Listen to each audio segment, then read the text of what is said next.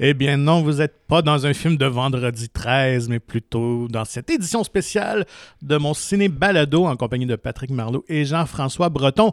Et on vous réserve un épisode, un hors-série de notre balado usuel pour profiter de l'arrivée d'Halloween qui arrive à grands pas, pour faire un spécial film d'horreur, mais films d'horreur qui nous ont marqués, là, pas un top 5 des meilleurs films de tous les temps, parce que là, on pourrait s'ostiner pendant des heures et des heures, mais on a plutôt pris la route. Qu'est-ce qui nous a marqué, plus jeune ou plus vieux? Donc, on va discuter de tout ça avec vous. Peut-être vous donner le goût d'écouter ces films, si ce n'est pas déjà fait, pour une soirée qui c'est Halloween. Alors, Jean-François, je pense que ça a été une tâche ardue. On en discutait avant d'enregistrer cet épisode-là. C'est pas évident là, d'aller chercher nos films les plus marquants. Non, t'as raison. En fait, au début, j'attaquais la tâche un peu comme les meilleurs. Puis c'est parce qu'à un moment donné, il y a trop de films. Là. C'est un genre très large, là, on s'entend. Là. Si on avait fait déjà des sous-genres, là, mettons le meilleur slasher ou quelque chose comme ça, mais là, des films d'horreur, il s'en fait quand même des centaines par année. Fait que c'est drôle, d'entrée de jeu, t'as commencé avec Vendredi 13. Mm-hmm. Puis... dans mes nombreux devoirs, je me suis dit, bon, il y a des classiques que j'ai jamais vus. Et que là, d'ailleurs, à la maison chez nous, là, on commence à trouver que c'est saturé de films d'horreur. Fait qu'il était temps qu'on enregistre pour ça. Puis, j'ai écouté Vendredi 13 très récemment. Je l'avais jamais vu. Le premier. Oui, exact. Parfait, ouais. Puis, fait que le... c'est comme un running gag de film d'horreur, mais je savais pas que ça venait de ce film-là. Fait que... ouais. C'est comme la première fois que tu l'entends, tu fais « Ah, c'est cliché », puis je dis « Ben, attends une minute, là, c'est 1980, c'est peut-être eux qui ont commencé ça. » Tout voilà. À fait, c'était Harry Manfredini, le compositeur de la musique du film. Et sais-tu qu'est-ce qu'il se dit? Parce qu'il prononce vraiment deux sons très distincts dans cette... OK, c'est pas « chichi-cha-cha ». Non, c'est vraiment « ki-ki-ki-ma-ma-ma » pour « kill » et « mommy ».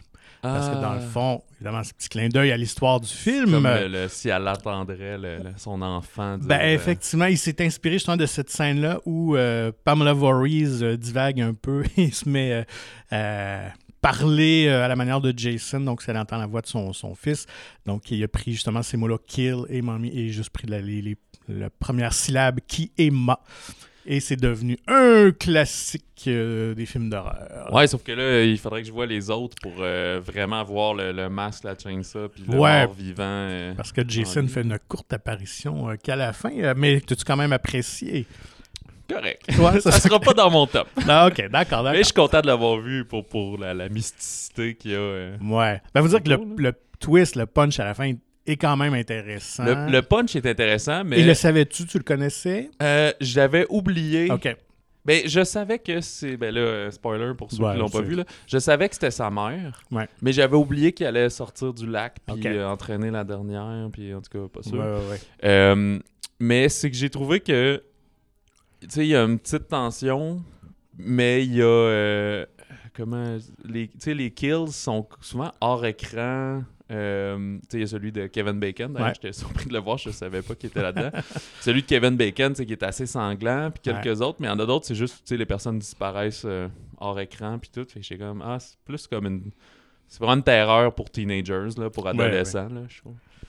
Ben, en tout cas, on brûlera pas tout notre temps, à part si non, mais c'est quand même un gros morceau des films d'horreur, puis j'étais curieux de voir avec le regard de quelqu'un qui l'a pas vu aujourd'hui, est-ce que ça tenait encore la route?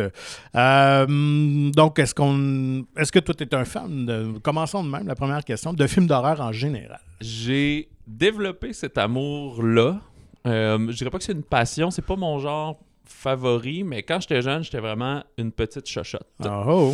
J'étais très, très peureux, puis j'ai pas grandi dans une maison là, avec des grands frères qui écoutaient justement, qui auraient écouté Freddy, puis on écoute ça, puis tout. Fait que ma soeur et moi, on était très, très tranquille là-dessus. Mm-hmm. C'était plus du Walt Disney, puis Space Jam, là. Fait que là, tranquillement, là, mon âge va finir par ressortir au travers de tous ces choix-là. Puis... c'est vraiment dans mon adolescence là, que j'ai vu un peu, on allait au cinéma là, quand on avait 16 ans. Moi, ça a été Le Cercle, mettons, là, le remake américain, puis le premier Décadence. Fait que là, c'était plus ces âges-là, entre 16-20 ans.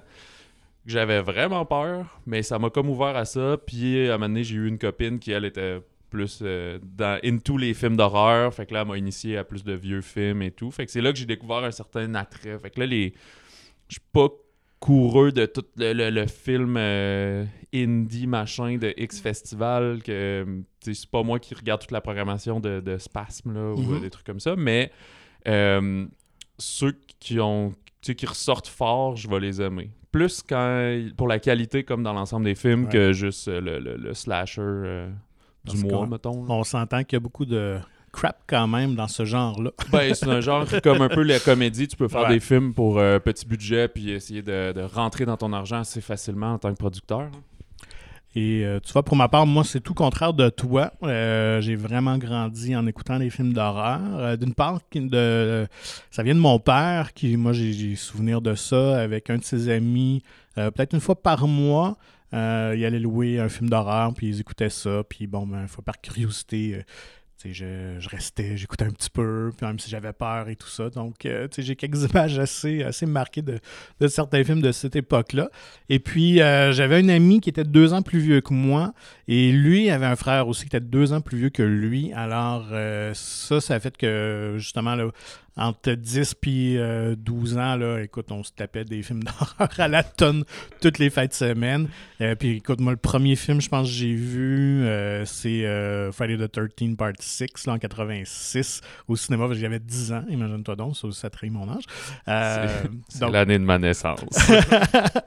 Donc, j'ai toujours été fasciné par ça et j'ai toujours continué à en écouter encore à ce jour. J'essaie de tout voir de ce genre-là, mais j'ai surtout un lien, un beau souvenir lié au film d'horreur. C'est en 6e année, parce que c'est une soirée où j'ai embrassé une fille pour la première fois suite à ces fameux parties entre amis, puis on invite des filles, puis on écoute des films d'horreur. Là. C'est-tu en VHS ou en bêta? Ah, c'est en VHS. Okay. J'ai jamais eu de bêta, nous autres. Donc, ouais, on avait écouté 2-3 films là, cette soirée-là, puis je me rappelle qu'elle se collait contre moi, puis après ça, lorsqu'elle a quitté, on s'était embrassés. Alors, est-ce que tu te souviens des films? De un des films? Écoute, non. Je dois avouer que... C'était pas là que t'as vu Jazz ou grand classique. Non, il y avait sûrement un Vendredi 13 là-dedans. C'est 88. Fait que, ouais, non, bonne question. Rapidement comme ça, je me rappelle plus qu'est-ce qu'on avait vu. Je pense que c'était pas important. Quand j'étais jeune, j'avais comme une gardienne, là, parce que je revenais de l'école primaire, puis on allait là en attendant que mes parents finissent de travailler, qui était comme sur la même rue où on vivait. Là. Mm-hmm. Puis elle, ses fils, ils étaient vraiment plus vieux. Fait que moi, j'avais été en première ou 2e année, là, fait que 7-8 ans, puis eux devaient avoir comme 14, 16, 18 ans à cette époque-là, là, ouais. Fait qu'une petite différence de 12, 15, 10, 12 ans. Puis dans leur chambre, tu sais, ils étaient jamais là, eux autres, ils étaient pas là, secondaire, cégep, fait qu'on les croisait pas, mais dans leur chambre, il y avait des posters de Freddy, puis tu sais, ces 3 frères qui écoutaient des films d'horreur, leur père en écoutait aussi. Aussi, il y avait de Eddie de Iron Maiden, là, mais l'espèce de monstre en poster, right. Puis on était comme terrorisés, là, fallait qu'elle ferme les portes de chambre. C'était la pièce où il ne faut pas rentrer. Ouais, j'étais pas très guerrier quand j'étais enfant. Là. Alors, ben, commençons d'attaque. Est-ce que tu commences? Oui, vas-y. Parce que je pense que mon numéro 5 va te faire plaisir. Aha. C'est dans les classiques. Je dirais que j'en ai quand même plus qui sont contemporains, mais je reconnais des qualités. Et c'est un John Carpenter, mais ce n'est probablement pas celui que vous pensez. C'est pas Halloween que j'ai découvert cette année, mais que j'y vois beaucoup de respect et de qualité, mais moi, c'est The Thing de 1982, qui était plus science-fiction, presque action, mais horreur, là, avec la créature dégelée qui comme se métamorphose comme eux. Fait que vraiment l'espèce de tension de qui est qui, finalement. Là. Fait qu'on c'est un genre de chasse à la sorcière. Là. On sait même pas qui est le méchant, si on veut. Mm-hmm. Puis, sauf que les effets spéciaux sont super cool. Puis c'était vraiment une époque, là, j'ai pas regardé s'il y avait eu un gros budget ou pas, mais que il y avait beaucoup de practical effects, comme on dit. Là. Fait que oui, il y a du gooey, puis de la pâte à modeler qui coule, des choses comme ça, mais il y a du feu, puis de l'explosion, puis des petites maquettes qui explosent constamment dans ce film-là. Ils sont au lance-flamme du début à la fin, quasiment. Ouais. Fait que, je le trouve vraiment cool. Puis la musique est Ennio Morricone. Je pensais que c'était John Carpenter, mais non, c'est... Ça doit être un des rares films qui n'a pas composé sa musique, effectivement. Puis, Kurt Russell dans ses débuts et tout. Fait que moi, pour c'est ça, le genre, l'époque, là, je trouve qu'il vieillit super bien. Il avait essayé de faire un remake, je pense, en 2010-ish, puis ça a vraiment foiré, là, pour peut-être d'autres raisons, mais lui, il est vraiment cool. Et ça, tu l'as écouté jeune ou tu l'as découvert plutôt récemment? Je l'ai vu comme, genre à Ciné-pop à Mané, il y a quelques années, puis je l'ai réécouté dans ce mois-ci pour me dire « Ah, c'était bon, ça! » Puis j'ai fait « Non, c'est vraiment bon, j'aime vraiment ça. » Quand il... le ventre ouvre, là, puis qu'il se fait manger les mains, là, ça, c'est vraiment du génie. C'était assez graphique, mais effectivement... les effets visuels ou les trucages étaient vraiment incroyables, là, assez saisissants pour cette époque-là. C'est ça. Puis là, on est au début de notre liste, fait que je veux pas trop nommer de comparables d'un coup qui je veux pas t'évoler, fait que peut-être en fin de run, on pourra nommer là, des coups de cœur aussi qui ont presque fait la liste, si on veut. Assurément. Je vais me rencontrer. Ouais. Est-ce que c'est un film, toi, t'avais-tu vu ça au... Non, tu devais être jeune pour le voir au cinéma. Ouais, non, je l'ai pas vu, c'est 82. Fait que non, moi, je l'ai découvert assez sur le tard, je dois t'avouer. OK. Je l'ai pas vu dans ma jeunesse. J'étais probablement dans la vingtaine, là, quand je tripais vraiment cinéma, puis je mangeais tout à Garneau, tout ça, en cinéma. Fait qu'à ces époques-là, là, à cégep, jusqu'à la mi-vingtaine, là, je me tapais beaucoup de films. Enfin, avec un ami, on prenait un réalisateur et on écoutait toute sa filmographie. Donc, c'est là que j'ai découvert The Thing à ce moment-là, un peu sur le temps, mais moi, j'avais trouvé ça assez intéressant comme film, tout à fait. De mon côté, j'y vais moi aussi pour un vieux classique. Quelques années, même plus tôt, je pense que c'était un incontournable. Je ne sais pas s'il va être sur ta liste, mais c'est L'Exorciste. J'ai pas le choix d'en parler. Je ne vais pas nécessairement dans l'ordre. Moi, je vais y aller par décennie. Fait que, mettons, les années 70. L'Exorciste, je dois avouer que quand j'étais plus jeune, ça ne m'a pas tant marqué que ça, parce que c'est le genre de film. Là, tu sais, il y a 3-4 films d'horreur, tout le monde parlait Texas Chainsaw Massacre ou Evil Dead ou The Shining. Là, puis c'est comme si t'écoutes ça, tu vas mourir de peur. Ça n'a pas de sens, puis tout ça. Fait que oui, j'avais trouvé ça malaisant, parce qu'évidemment, The Exorcist raconte, pour ceux qui ne connaissent pas encore, qui n'ont pas vu le film, c'est l'histoire d'une jeune ado de 12 ans là, qui devient possédée par un démon, puis on voit vraiment toute l'évolution de cette possession-là. J'avais trouvé ça bien, mais c'est vraiment... lorsqu'ils l'ont ressorti au cinéma, je pense que c'est peut-être en 2000, au début des années 2000, pour le fameux Director's Cut, qui ne rajoutait pas grand-chose là, de si extraordinaire, là, mais de le voir au grand écran, au cinéma, là, j'ai compris l'impact que ça avait, parce que c'est vraiment, vraiment impressionnant, tant le son, la musique, les ambiances, et encore là, les trucages, les effets visuels qui étaient tout pratiques, il n'y avait pas d'ordinateur à ce moment-là, sont vraiment impressionnants et tiennent encore... aujourd'hui, là, si on fait, le réalisateur William Friedkin a fait un job incroyable. Donc, ouais, ça demeure pour moi un film très marquant, mais plus tard, mais à l'époque. Et ce qui est fascinant de voir, c'est que lorsque c'est sorti dans les années 70, en 73, les gens allaient au cinéma, ils tombaient sans connaissance, ou ils sortaient de là. Ça a été vraiment un des plus gros films, en fait, un des films les plus populaires à ce moment-là, là, avant qu'il soit battu par Jaws, E.T., toute l'arrivée de Spielberg-Lucas, mais... C'est un film qui a vraiment marqué l'imaginaire, la culture populaire. Et il n'y a plus de ce genre de film-là qui marque autant, je pense. Là. Peut-être aussi parce que l'offre grandit. Là. J'en reviens au film, mais quand on compare des fois, il y a 30-40 ans, on avait accès à beaucoup moins de films au grand écran. Oui, puis ce genre-là débutait aussi. Fait qu'il n'y avait pas une grande offre de films d'horreur. Et c'est un film d'horreur très réaliste. Et là, t'amènes tout l'aspect de religion. Évidemment, les gens étaient beaucoup plus pratiquants, croyants à cette époque-là. Donc, ça venait les confronter dans leur valeur. Surtout que c'était vendu un peu comme une histoire vraie, là, inspirée d'un vrai corps, que, supposément, là, parce que c'est basé aussi d'un roman. De William Peter Blatty. Donc, L'Exorciste... il n'est pas dans ma liste. J'y ai pensé. Moi, je l'ai vu, j'avais à peu près 16 ans, justement, à cette époque-là, qu'on t'es ado, puis même si ça te tente pas, ben tu dis « Oh oui, on va louer un film d'horreur, ça, oui, ça me tente. » Fait que j'ai eu la gang, j'avais eu la pétoche, là, je me souviens, là, j'étais le premier qui avait remarqué que il y a comme des fois des flashs un peu démoniques, là, juste quelques frames un peu, là. Puis là, je dis, vous avez pas vu ça? Puis là, t'es comme, non, reculez. OK, reculez, mais je le regarde pas. Puis là, je refermais. Puis là, tout le monde capotait. Le visage du fameux démon Pazuzu qui possède Regan McNeil. Donc, au cinéma, c'était, imagine-toi, là, on le remarque rapidement à la télé, mais sur le grand écran, là, et que ça rentre dedans, puis tu fais un saut. Ben, faudrait que j'y redonne, je le réécoute, genre, je pense que, surtout maintenant que... je suis plus stable émotionnellement face à la peur, plus raisonnable. Ouais, je pense que j'apprécierais plus aussi le point de vue technique. Là, j'étais juste emporté, terrorisé dans l'histoire. Là.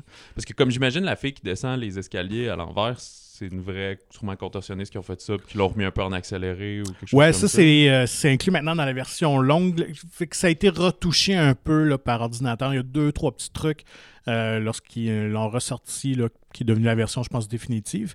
Mais la scène avait quand même été tournée, effectivement, avec une contorsionniste à l'époque, mais c'était pas complètement abouti, donc c'était une des raisons pourquoi ils l'avaient pas inséré dans la version finale du film, finalement. Là, c'était comme dans la version longue? Ouais. Ah, fait que ça doit être celle-là que j'ai vue. Ça doit être celle-là. Ben, je pense que c'est elle qui est venue supplanter l'autre, là, effectivement.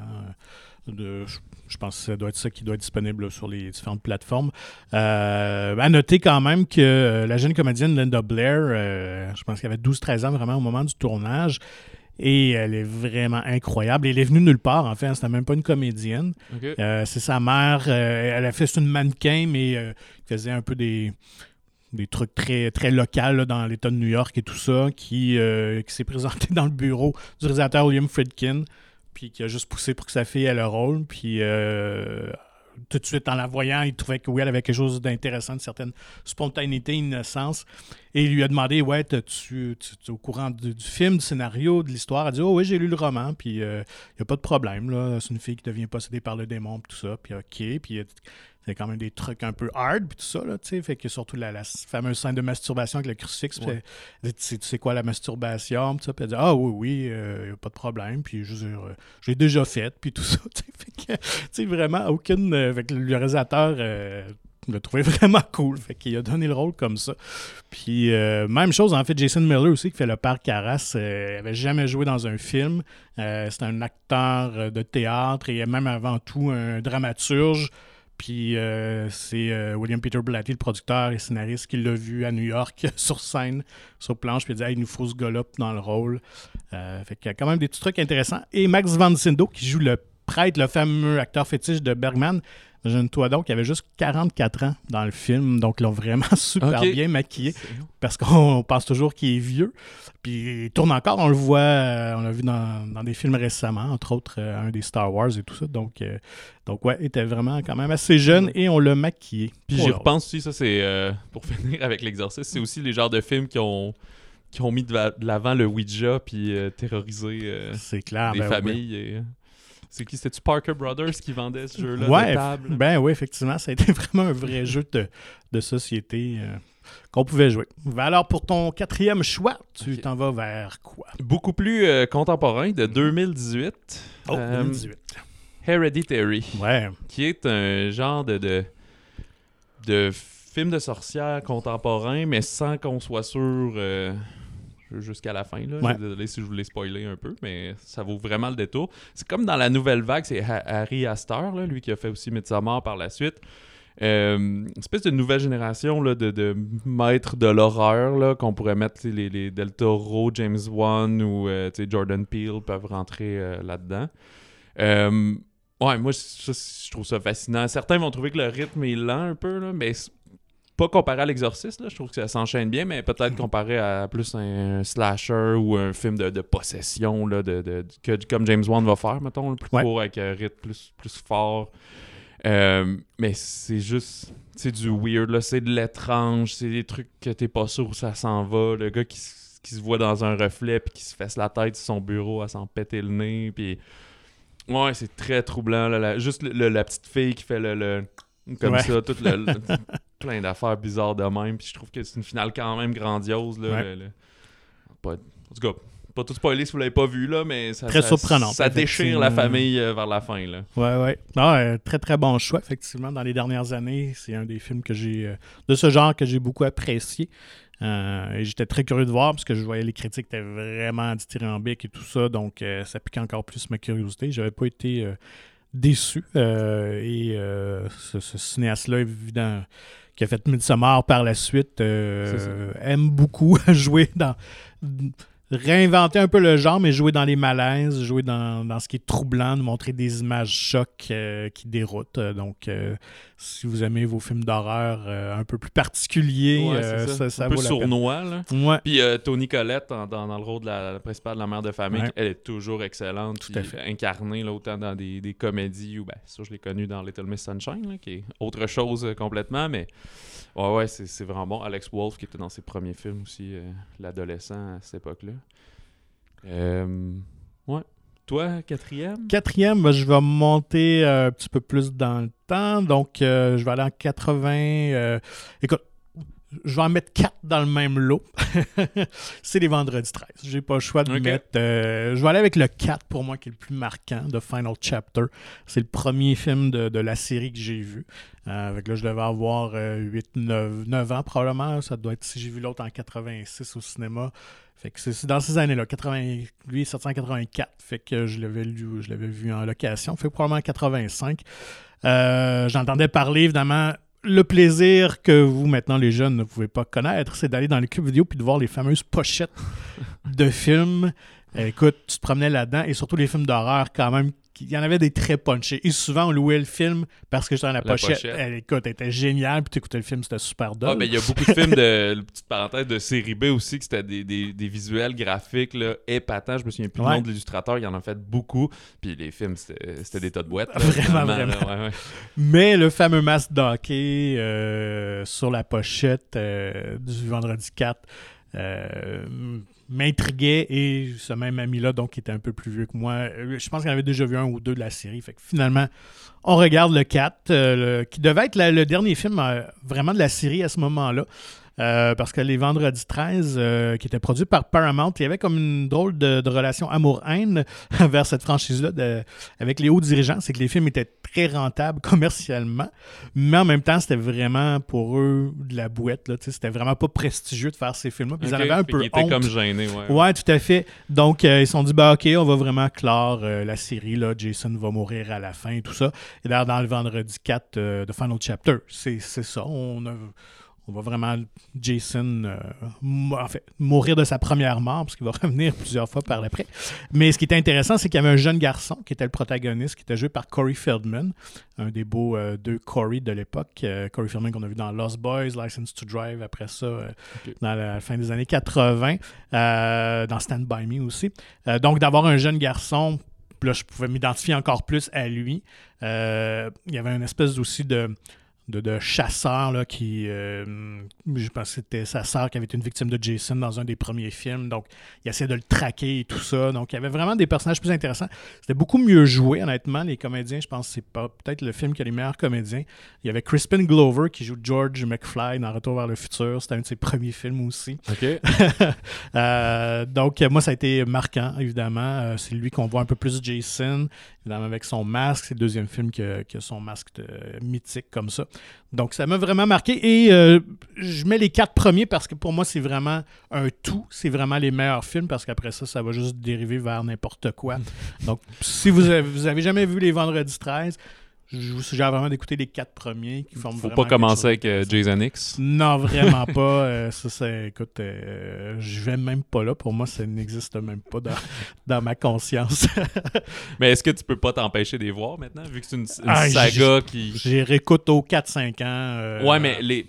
Post le 4, les plus vieux... Freddy contre Jason, puis Jason... Ouais, je dirais le 6, c'est quand même potable, parce que là, on est un peu plus dans la comédie. Là, on sentait l'influence des Nightmare on Elm Street et tout ça, donc il y a comme un deuxième niveau qui est quand même le fun, et on revoit le personnage de Tommy, joué par Corey Feldman. C'est le seul personnage qui revient dans 3 films. Fait qu'il y a une certaine évolution avec lui, fait que c'est un personnage que j'aimais beaucoup. Donc, c'est probablement le seul. Les autres, écoute, peut-être une fois ou 10 ans, là, quand j'ai vraiment le goût de tout me retaper, mais vraiment de force pour les derniers de la série, là, qui sont vraiment atroces. Ah, fait que c'est pour ça que tu as insisté qu'on en parle en début. Ouais, voilà. Ah, ben, c'est correct. Ah, ben ouais, je vais me donner une... Ben, pas je vais donner une chance, mais je vais prendre le temps d'écouter au moins 2, 3, 4 à ce moment-là pour poursuivre dans le tcha-tcha-tcha. Ça reste, j'imagine, un peu comme le Halloween, ça reste la musique d'intro. Ah, tout à fait, ouais, c'est... Oui, tout à fait. On est vraiment dans la même ambiance. Je te disais, même le 2, à la limite, est pratiquement un remake du 1, là, mais là, avec Jason au lieu de sa mère Pamela. Et d'ailleurs, un peu comme Halloween, rapidement, c'est que la série était prévu comme une espèce de série d'anthologie. Donc, on voulait vraiment faire des films différents à chaque fois sur le thème de Vendredi 13. Mais tu l'as mentionné dans l'intro, quand Jason est arrivé à la fin et qu'on laisse planer qu'il existe peut-être, parce qu'on voit les petites bulles à la surface de l'eau et tout ça. Donc, ça a vraiment un gros impact sur l'aspect commercial du film et sur les fans. Donc, c'est là que les producteurs ont dit, ben là, il faut ramener Jason dans le 2. Là. Okay. Et là, le Sean S. Cunningham, qui était le réalisateur du film, ben lui, il n'avait aucune idée. Parce que c'était vraiment comme une joke à la fin. En fait, ça s'est inspiré du film Carrie. Que je sais pas si tu as déjà vu. Non, mais je connais. Donc, il y a une espèce de punch à la fin, puis ils se sont dit, ben il nous faut quelque chose parce que la première version du montage se terminait vraiment avec le personnage d'Alice dans l'eau, dans la barque et tout ça. Va bien. Tout va bien, ben, ça se termine comme ça. Tout le monde est mort, mais en tout cas, pour elle. Mais il nous faut comme un autre truc, un dernier jump, et ça, finalement, ils ont dit, OK, on va faire Jason qui sort de l'eau, puis finalement, ben il est revenu plusieurs fois. Puis, est-ce que tu sais, vu que tu l'as mentionné, Paramount voulait arrêter. Oui. Mais est-ce que c'est eux qui ont gardé la franchise quand même? Tout à fait. Ben, écoute, quand ils ont vu les recettes quand même du quatrième, ils se sont dit, écoute, ça n'a pas de sens. Ah, puis des fois aussi, c'était un changement de chaise. Là. Fait que tu sais, à la tête de l'entreprise, ça change, puis d'autres font non, on sort ça des boulamites, puis on continue. C'était pas vrai que c'était le final chapter. Donc non, ils ont fait les 8 premiers films, puis après ça, c'est, je pense que c'était New Line qui avait ramassé les droits. Donc c'est une des raisons pourquoi que Jason et Freddy ont pu être dans le même film, coexister, parce qu'évidemment, Freddy était le visage de New Line Cinema, celui qui a bâti le studio. Là. Okay. Puis, si je poursuis, là, dans un genre un peu différent, mon numéro 3, c'est... dans la comédie d'horreur, mais c'est vraiment un style que j'aime, mais il y a des bons puis il y a des très mauvais films. Là. Je sais pas s'il y a des très bons, mais en tout cas, il y a des bons puis il y a des très mauvais, ça, assurément.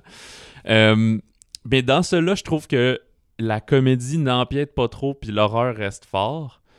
J'ai pensé au bon Sam Raimi, mais on s'en était parlé un peu avant. Ce n'est pas Evil Dead. Okay. Je l'ai réécouté. C'est quand même vrai que ça crie pas mal tout le temps. Ça n'a pas bien vieilli. Ben, soyons honnêtes. J'ai écouté le 2, puis je voyais Michel Courtemanche. Là, c'est pas pour le dénigrer, mais j'étais comme c'était tellement comme un peu burlesque, là, son jeu et tout. J'ai eu du fun, mais je fais comme non, il y en a un autre qui est plus punché que ça, puis que moi, il m'a marqué. C'est en 2009, c'est Drag Me to Hell de Sam Raimi, que justement, je trouve qu'il y a des choses super drôles comme le concept, là, c'est comme la vieille grand-mère gypsy qui n'a pas eu son prêt à la banque, fait qu'elle veut hanter finalement la jeune banquière là, qui veut se faire une carrière. Mais tu sais, juste le fait qu'il y a des jumpscares avec un mouchoir qui vole dans le vent, il y a à Mané, il y a beaucoup d'affaires dégueu dans ce film-là, comme d'espèces de vomi d'insectes, d'œil dans la bouffe, de plein de mouches partout, quand il liche le menton là, avec son dentier pété, tu sais, des affaires grotesques comme ça, mais il y a une musique c'est vraiment forte tout au long du film, super orchestrale. Je trouve que c'est vraiment bien fait, peut-être parce qu'il y avait plus de moyens aussi à cette époque-là. Et il y a encore beaucoup d'effets pratiques. Je trouve que comme dans tout le cinéma, là, à ces années-là, 2005-2010, là, on est beaucoup tombé dans « on va faire ça en CGI, on va faire ça en effet après ». Puis c'est comme si le budget ou la technologie n'était pas tout à fait au rendez-vous. C'est là que ça a l'air cheap. Fait qu'il y a encore beaucoup de « non, on va la lancer pour vrai dans une armoire qui va revoler, puis on va faire foncer des chars pour vrai ». Puis c'est vraiment cool, là. Tu sais, le setup à la fin du cimetière boiteux, puis toutes ces affaires-là, tu vois que c'est... ça devait être rough pour la comédienne, là. qui d'ailleurs, c'est comme un... elle n'a pas fait beaucoup de cinéma, là, ce rôle-titre-là, puis sinon, je pense qu'elle a plus galéré là, dans des rôles secondaires puis des films de série B, pas mal, là. Ben, un choix, qui étonne, mais effectivement, c'est un film qui est très sous-estimé. Je pense qu'il n'a pas eu de succès escompté. Pourtant, c'était un retour aux sources de Sam Raimi. Suite après la trilogie Spider-Man, dans le fond. Je pense que pour lui, ça a dû être thérapeutique, surtout après Spider-Man 3, là, que ça a été très compliqué à faire et tout ça. Donc il retournait au genre de film d'horreur. Puis on sent ça touche, effectivement, avec un peu plus de moyens. Donc peut-être un peu plus abouti nécessairement que Evil Dead qui avait été tourné là, avec les moyens du coin. Donc, Puis j'ai hâte de voir aussi parce que je me souvenais plus, mais il n'a pas fait grand-chose. Il a fait un peu d'épisodes télé de quelques séries. Fait que le prochain Doctor Strange, Universe of Madness, c'est lui qui va le réaliser. Puis Kevin Feige puis le MCU prétendent que ça va être le plus horreur-esque. On en aurait peut-être un PG-13, un 13 ans et plus à ce moment-là. hâte de voir s'ils vont se commettre jusque-là. Là. Mais ouais, ça serait le retour du genre de grosse production et horreur. Non, c'est vrai, tu fais penser que ça fait plusieurs années qu'on l'a pas vu vraiment tourner un film. Probablement, il a pris. Il devait produire des affaires. Ouais, c'est ça. Évidemment, le remake de Evil Dead qu'il y a eu il y a quelques années, tout ça. Ben ouais, à la télé, là, je pense qu'il est producteur là-dessus, puis il a réalisé peut-être un ou deux épisodes là, de Ash versus Evil Dead. Ah, ok, puis le remake de 2011, ouais, c'est Evil Dead, ok. Beaucoup plus gore que comique. Que moi, j'avais bien aimé, honnêtement. Je trouve que refaire des films comme ça, iconiques, c'est pas toujours évident, mais je pense que c'était une des bonnes... je l'ai pas vu, mais de la bande-annonce et de la promo, je me souviens qu'au moins, ils ont décidé de prendre une avenue différente. C'est plutôt de dire hey, « on va retrouver un comédien qui va être drôle puis qui a bottiné, puis on va mettre Will Ferrell ou ça de même dans le bois, Andy Samberg, genre, puis vas-y, tu vas être funné, puis tout. » En fait, non, on va prendre la même histoire, mais super gore.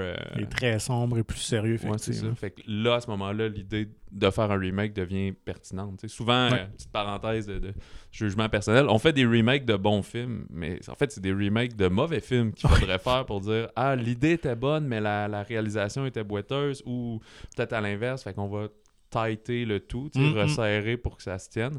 Quand tu prends un film qui a été excellent, finalement, c'est juste une raison pécuniaire de le refaire, là, de dire « Ah, mais ça a fait de l'argent il y a 30 ans, on pourrait le refaire aujourd'hui avec une belle face, puis... » Ça va refaire de l'argent. C'est là souvent qu'on dit non, là, c'était pas nécessaire ce que tu as fait. Là.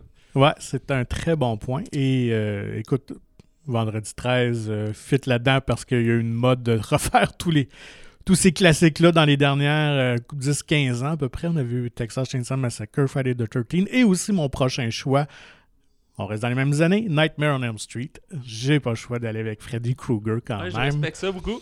Surtout le premier. Mais encore là, les 4 premiers font un tout qui est assez intéressant. Je pense que ça s'écoute. Après ça, ça va vraiment vers autre chose et c'est rendu la caricature. Mais le premier demeure... c'est le seul film encore à ce jour qui m'a fait faire des cauchemars, des films d'horreur. Très jeune, moi, justement, j'étais très brave. Ça me faisait pas peur. J'étais très conscient que c'était du cinéma et tout ça. Mais j'en ai fait quelques bons avec Freddy, là, qui était assez en plus, qui se déroule dans les cauchemars. Voilà. Fait que c'est sûr, tu peux ne pas y penser de la journée, mais quand tu vas aller te coucher, ça t'as reste pas le choix, dans le subconscient quelque part. Écoute, évidemment, ça raconte Nightmare on Elm Street. Le fameux Freddy Krueger, un abuseur tueur d'enfants qui est brûlé par des parents et vient se venger sur leurs ados plusieurs années après. Donc, tout avait été brûlé, donc évidemment tout défiguré. Et son fameux gant avec des lames de rasoir qui est vraiment une trouvaille visuelle incroyable. Le chandail rayé aussi qui clash là, comme vert et rouge. Tout à fait. Et c'était voulu justement. Wes Craven savait pertinemment bien que visuellement ça créait quelque chose là, dans notre psychologie. Donc, vraiment travailler le soin esthétique, le look de Freddy Krueger. Donc, vraiment un film très imaginatif pour l'époque. Encore là, tourné à très petit budget, mais visuellement, c'était incroyable. Là, la scène du premier meurtre là, de la fille de Tina dans le lit avec son chum, où elle monte au plafond, puis elle se fait ouvrir la poitrine, puis le sang gicle de partout et tout ça. Il y a beaucoup de fluide dans ce film. Oui, évidemment. D'hémoglobine. Johnny Depp, qui était assez début aussi, une mort assez sanglante. Oui, c'est ça, tantôt, on parlait de Kevin Bacon qui a débuté dans... Vendredi 13, puis là, c'est Johnny Depp dans celle-là. Ah oui, lui, c'est le pire. C'est un volcan de sang. Là. Un jet. Et Johnny Depp s'est retrouvé dans ce film-là à cause de la fille de Wes Craven qui était une ado.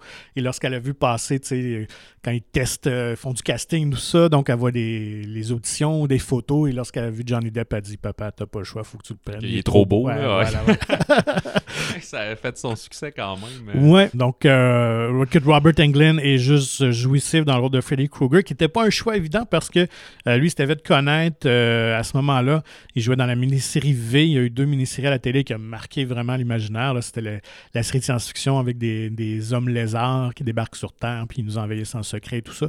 Il y avait un rôle plus drôle, justement, un peu plus humoristique là-dedans. C'était un peu comme le clown de service, mais il a réussi à faire une audition vraiment incroyable et à bluffer Wes Craven. Il désirait vraiment ce rôle-là. J'avais vu en entrevue puis il avait vraiment aimé le scénario. scénario. Donc, il est allé chercher, puiser en lui une force un peu plus obscure pour incarner ce Freddy Krueger-là, qui, ce que j'aime un peu à la manière des premiers Vendredi 13, du premier Halloween, c'est qu'il demeure dans l'ombre, on le voit peu. Il prend pas toute la place, et c'est le problème de ces franchises-là, c'est qu'une fois que les films ont tellement de succès, on décide de mettre de l'avant ces personnages-là, les Jason, les Freddy et tout ça, mais ils deviennent finalement juste plus caricaturales et on n'a plus peur d'eux. Ouais. Et même Freddy devenait, écoute, rendu au 4e, 5e film, c'était vraiment la tête d'affiche, là. Il faisait ses jokes, puis il était partout, il était même à la télé, il faisait des talk shows, tout ça. Robert Englund déguisé en Freddy. Okay, écoute, on vendait des poupées Nightmare on Elm Street, je me rappelle, qui avaient été retirées du marché parce que les parents avaient capoté, mais j'avais eu la chance d'en obtenir une. Vraiment une poupée, écoute, quand même 12 pouces, là, assez réaliste. Okay. Avec ses paroles, écoute, c'était assez dément. Donc... Il y avait des petites planches dans le dos. Oui, puis il y avait, c'est ça, quelques répliques. Digne des Simpsons. Ouais, comme Woody, finalement, c'était comme un Woody, mais Freddy Krueger. C'est bon. Hey, ça me rappelle, je veux pas passer mon temps à revenir en arrière, mais dans Drag Me to Hell, il y a quelque chose qui m'avait marqué, puis c'est qu'il y a une scène d'horreur de jour. Tu sais, ouais. Elle se fait pourchasser par des esprits, puis à un moment donné, même si c'est des ombres, puis qu'il y a un démon qui veut venir chercher son âme, à un moment donné, c'est le jour, il y a des branches qui claquent dans les fenêtres, elle monte à l'étage, les ombres s'en prennent à elle et tout. Puis dans Nightmare aussi, il me semble, ça se peut-tu que c'est juste la nuit quand ils dorment, ou à un moment donné, c'est parce qu'ils décident de plus dormir, mais il y en a qui finissent par s'endormir un peu n'importe quand. Oui, effectivement, non, il y en a de ou juste à la fin, c'est le jour, là, ouais. La mer dans la fenêtre. Oui, non, c'est effectivement, ça arrivait. Et ce qui était quand même intéressant, c'est que plus on avait de moyens, ben, plus les morts était élaboré et tout ça. Là, on était toujours dans le concept de rêve, cauchemar et tout ça. Donc, non, on ne se limitait pas nécessairement à la nuit. OK, ouais, c'est ça. Ça, c'est cool, parce que sinon, c'est souvent le classique. C'est la nuit que le mal arrive, si on veut. Ben, peut-être en parlant de la nuit, c'est le mal qui arrive... J'ai un faible pour les films engagés, les films d'horreur qui ont un message social en arrière. Mm-hmm. Des fois, il est peu subtil, des fois, il est plus subtil. Et en 2017, ça a frappé très fort avec Jordan Peele, avec Get Out, qui peut-être que vous dites « Ah, c'est plate, c'est tout récent, là, on voulait des vieux films », mais j'aime vraiment ça, puis c'est pas pour rien qu'il est dans plusieurs tops, il se retrouve vraiment en haut, ça a lancé aussi la carrière de Peele à titre de réalisateur d'horreur, là, assurément. Puis, c'est un film que je trouvais super cool dans sa façon d'être. Il y a quand même un crescendo, là. Oui, c'est pas celui qui va avoir un kill à toutes les 10 minutes parce que c'est pas une gang d'ados ou un tueur en série. C'est plus le fait d'être kidnappé puis d'utiliser ces gens-là pour d'autres fins. Mais la notion comme de classe sociale et tout, là, dit non, je suis pas raciste, j'aime tes capacités athlétiques, tu sais, ou des choses comme ça. Fait que non, je trouvais fascinant là, l'espèce de fantaisie qu'il y a au travers de ça. Puis une réalisation super efficace, je trouve. Là. Ouais. Le fait aussi qu'il y ait deux finales, là. Il en existe une que ça finit bien, puis une que ça finit comme très mal. Ouais. Fait que non, c'est super cool. Je me souviens plus Non, au cinéma, ça finissait relativement bien, je pense. Mais l'alternative, que c'est peut-être les producteurs à la fin là, qui ont dit on va y aller un peu plus safe. Mais maintenant, aujourd'hui, peut-être qu'il y a 30 ans, c'était pas accessible d'avoir l'autre fin. Mais aujourd'hui, il y a drop sur Internet, il y a mettre sur le DVD. C'est comme tu peux l'avoir aussi facilement que l'original, si on veut. Là. Ouais, c'est un très bon choix, effectivement. Un peu dans le même type qu'héréditaire. Je me rappelle d'avoir vu les premières critiques passer, tout ça, soulever l'originalité, donc j'avais pas été déçu. Vraiment, scénario vraiment original, bien mené. Mais il avait gagné le score du meilleur scénario, même scénario original. Ouais. Okay. Je me souviens qu'il était nominé. Je suis pas mal sûr qu'il l'a gagné. Ça, je me rappelle plus, mais un très beau choix. Puis ça m'a fait connaître aussi Daniel Kaluuya, que là, j'adore là, pour tout. Là. Ben, certes, Black Panther, mais Widows ou Queenie Slim aussi. Très bon acteur comédien que je chéris. Écoute, moi aussi, je vais aller dans le cinéma un peu plus indépendant ou moins peut-être grand public. Film de 1999, je n'ai pas le choix d'en parler, mais je sais que c'est un film qui est très polarisant, c'est The Blair Witch Project. Ah oui. Qui a mis à la mode le fameux genre de found footage. Donc on nous présente comme le film, c'était une réalité finalement, là, à travers des images recueillies, des images d'archives. Blair Witch Project, je m'en rappelle encore très bien. Ça, tu l'as vu au cinéma? Oui, j'ai vu au cinéma. Tout le buzz qui circulait sur le film. C'est le premier aussi vraiment à utiliser les réseaux sociaux. On était dans le début. Ouais, beaucoup de blogs. Là, ouais, des blogs, puis l'Internet là, commençait vraiment à s'implanter. Donc, tout ça circulait. Puis on vendait vraiment le film comme une réalité, comme si c'était arrivé. Là, donc, il y avait une espèce de confusion. Ouais, c'était pas comme des pubs sur des abribus. Là, c'était plus... non, savez-vous, ils ont retrouvé ça. Il y a une vraie sorcière dans le coin... C'est dans le Massachusetts, je pense. Ouais, proche de Boston, il me semble, ça se passe. Là, puis... Ouais, dans le Maryland. Ah, Maryland, OK, je pense que c'est Massachusetts. Mais... Donc vraiment, ils ont fait un job marketing incroyable. Écoute, tourné avec un budget dérisoire là, par Daniel Merrick et Eduardo Sanchez, qui étaient ces deux gars qui sortaient pratiquement d'université, qui tripaient sur les films et tout ça. Donc, ils se sont dit, écoute, on va faire quelque chose qui coûte pas cher. Puis, eux tripaient vraiment sur ce type de documentaire-là. Il y avait une vieille série des années 70-80 qui s'appelait In Search Of, que j'ai des vagues souvenirs, qui était animée par Leonard Nimoy, alias Spock, après son Star Trek. Donc, qui explorait toutes sortes de trucs de l'étrange, puis eux tripaient sur ça. Donc, de là est venue leur idée. Tourné pour 50 000 piastres pendant une semaine. Et c'est les comédiens, évidemment, eux-mêmes qui manipulaient l'équipement. Ça. Donc, et c'est ça. Donc, on suit, évidemment, trois étudiants qui partent faire un documentaire sur cette fameuse sorcière-là de la forêt de Brooksville au Maryland. Et ce que j'aimais, c'est que c'est un film qui est complètement ouvert à la fin. On n'a pas plus de résolution, de compréhension de ce qui s'est passé. Donc ça, c'était assez audacieux. C'est beaucoup de l'étrange. C'est du weird, les petits paquets de dents qu'ils trouvent un matin. Ben c'est ça. Puis ils se mettent à disparaître. Ah, il y en a un qui disparaît. Il y en a un qui disparaît un moment donné. Et tu l'as si bien dit, c'est que tout est dans la tension parce qu'il n'y a rien de graphique, il n'y a pas de sang, il n'y a pas de meurtre comme tel. Mais c'est cette espèce de tension-là d'être perdu dans la forêt parce qu'ils ne retrouvent plus leur chemin, ils sont un peu égarés, puis là, il commence à se passer différents trucs étranges. Évidemment, les espèces de sculptures en pierre, puis d'artefacts. Ouais, l'artefact là, en branche feu, là, qui se met à apparaître le matin, puis la nuit, évidemment, ils vont entendre des bruits, puis les tentes vont bouger, puis tout ça. Donc, vraiment... Puis ils sont complètement perdus aussi, à un moment donné. C'est ça, tout à fait, c'est ça, ils ne trouvent plus leur chemin, ils ont l'impression juste de tourner en rond dans la forêt. Donc, évidemment, je pense que tout le monde peut s'identifier à ça, parce qu'on a tous été en forêt, se promener, ou sinon faire du camping. Écoute, au cinéma, ça rentrait vraiment au poste. Là. L'ambiance était vraiment incroyable. Donc, moi, ça demeure un de mes incontournables. Et malheureusement, c'est le genre de film qui a moins d'impact quand tu le réécoutes à la télé. Tu sais, je vais le faire peut-être une fois aux 7-8 ans, là, mais c'est pas le même plaisir que de revoir en salle, là, c'est aussi, certain. Je crois que c'est quand même un film que la première fois sera jamais égalé. Ben, c'est clair. C'est comme... Parce que là, tu connais le punch. Ben, c'est pas techniquement qui est intéressant, c'est créativement, puis le concept, mais ouais, c'est ça. Quel beau plan de caméra quand elle mord en dessous. Là. Écoute, non, puis les comédiens étaient... Écoute, c'est vraiment une performance assez audacieuse là, de sa part, là, parce que... Évidemment, cette image-là est devenue iconique puis souvent parodiée aussi. Oh oui, dans le film de peur.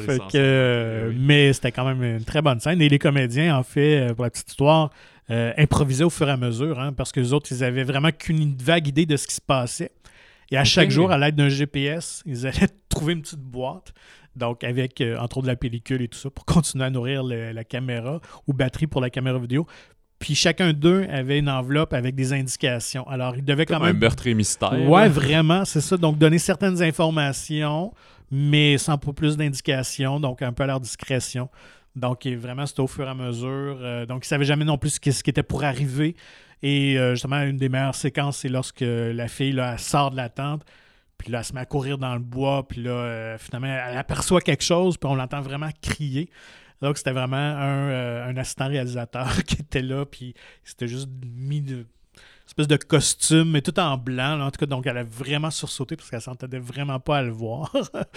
Donc, il faisait par exprès, justement, pour les provoquer puis leur faire peur comme ça. Aye, mais c'est quand même fou parce que ça aurait pu donner aussi un échec. Là, vraiment, en montant, il n'y a rien à faire avec ça. Puis, c'est fascinant. Puis ça, c'est une des plus grandes...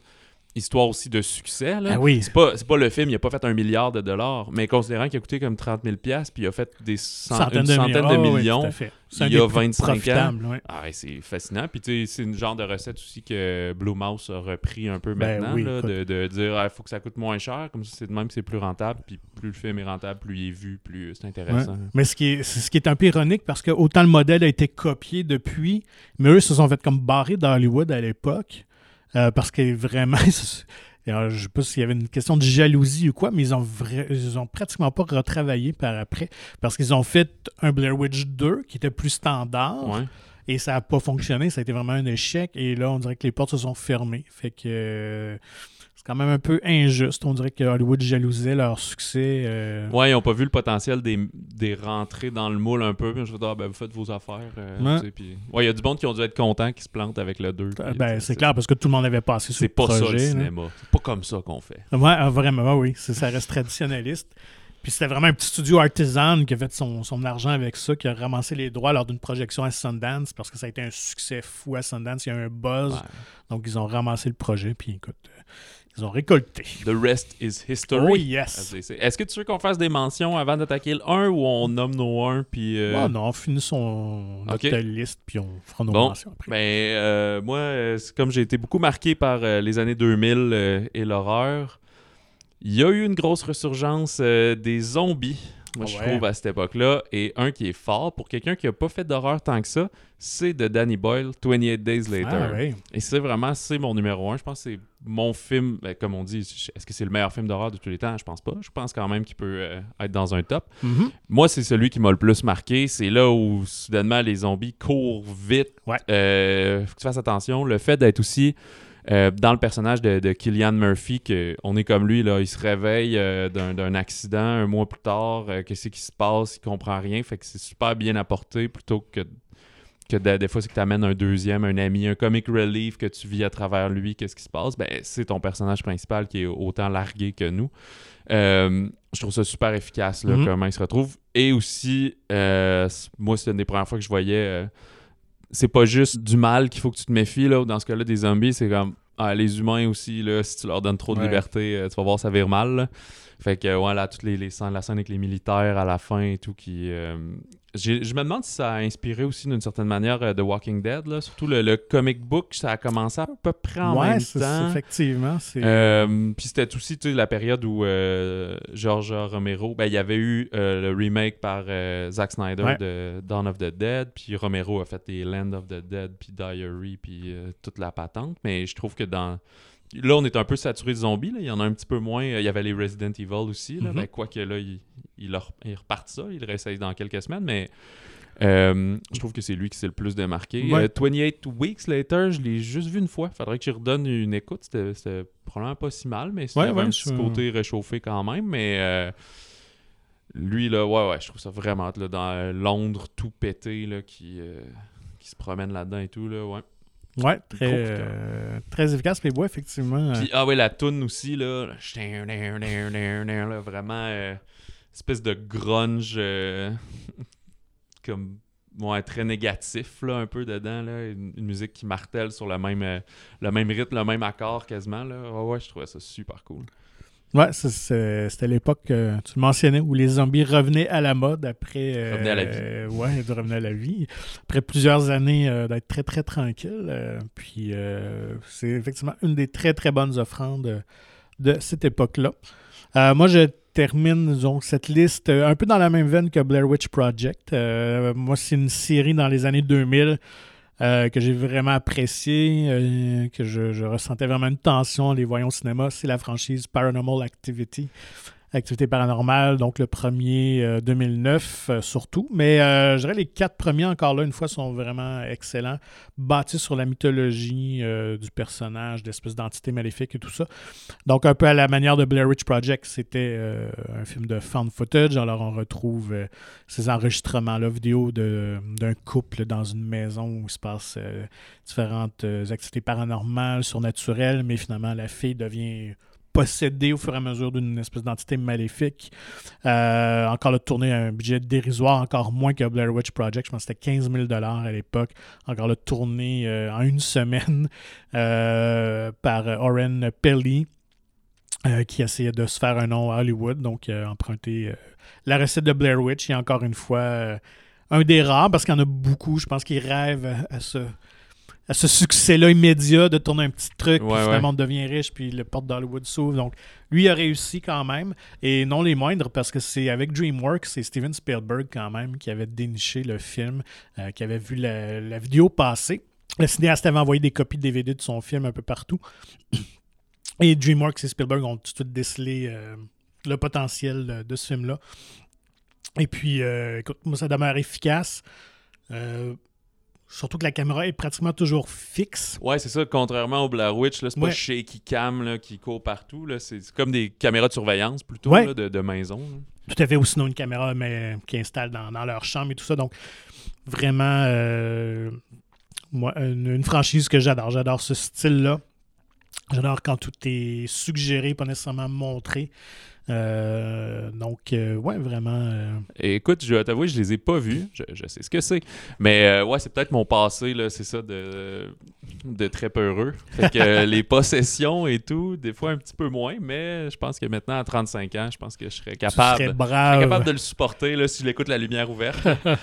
Puis, non, mais je vais les regarder. Je sais pas si c'est bon jusqu'au 4, 5, je sais pas combien il y en a, là, mais ouais, il y en a un sûrement, là, c'est lui qui a punché. T'sais. Ouais, c'est ça. Mais non, honnêtement, ils ont fait un bon travail comme d'avoir une certaine continuité entre les films, puis de vraiment d'enrichir cette mythologie-là. Puis honnêtement, il n'y en a pas de mauvais, même si les derniers, là, c'est sûr que l'effet, la façon d'être tourné, tout ça, c'est moins surprenant là, parce qu'on s'y habitue. Quelqu'un qui commencerait avec le 4e au cinéma, mettons, il aurait pu avoir un certain plaisir. Oui, je pense que oui. Plus de suivre la série qu'à Mané, il n'y a rien de neuf. Là. Ouais, c'est ça. Mais ouais, effectivement, je pense que là, ça fait quand même quelques années que je les ai vus, mais je pense qu'ils pourraient s'écouter sans nécessairement avoir vu le premier, parce qu'ils donnent quand même toujours un petit peu d'informations là, sur les chapitres précédents.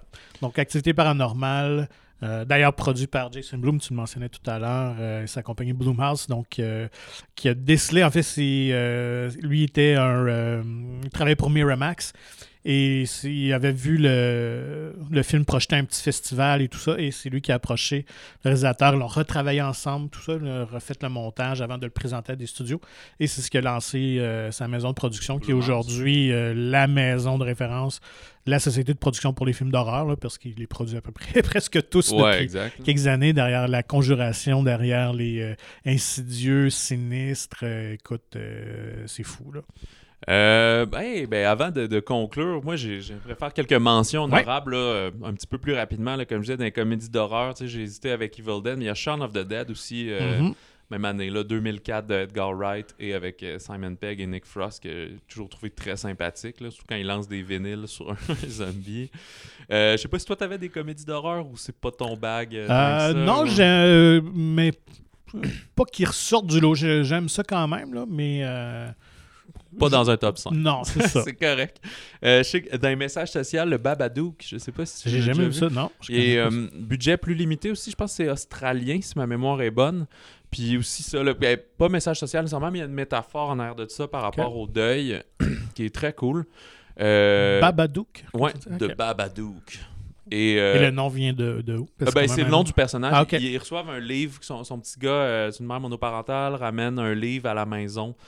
Puis c'est le Babadook, puis là, c'est comme l'esprit entre un peu la maison, mais il y a une signification derrière tout ça. It Follows aussi. Oui. Même chose que plus avec les maladies transmissibles sexuellement, mais vraiment cool dans sa tension. Dans les pures horreurs aussi, j'écoute quand même plus de films internationaux que ce que mon top 5 laisse paraître. Là, fait que Martyr, le film français, je vais bien aimer ça. Pas. Vraiment cool, un petit rôle de Xavier Dolan qui se fait tirer au shotgun assez rapidement dans le film, un peu comme dans Hit, mais à l'époque, c'était bien avant qu'il fasse... ou peut-être qu'il avait fait J'ai tué ma mère, là, mais c'était très jeune encore.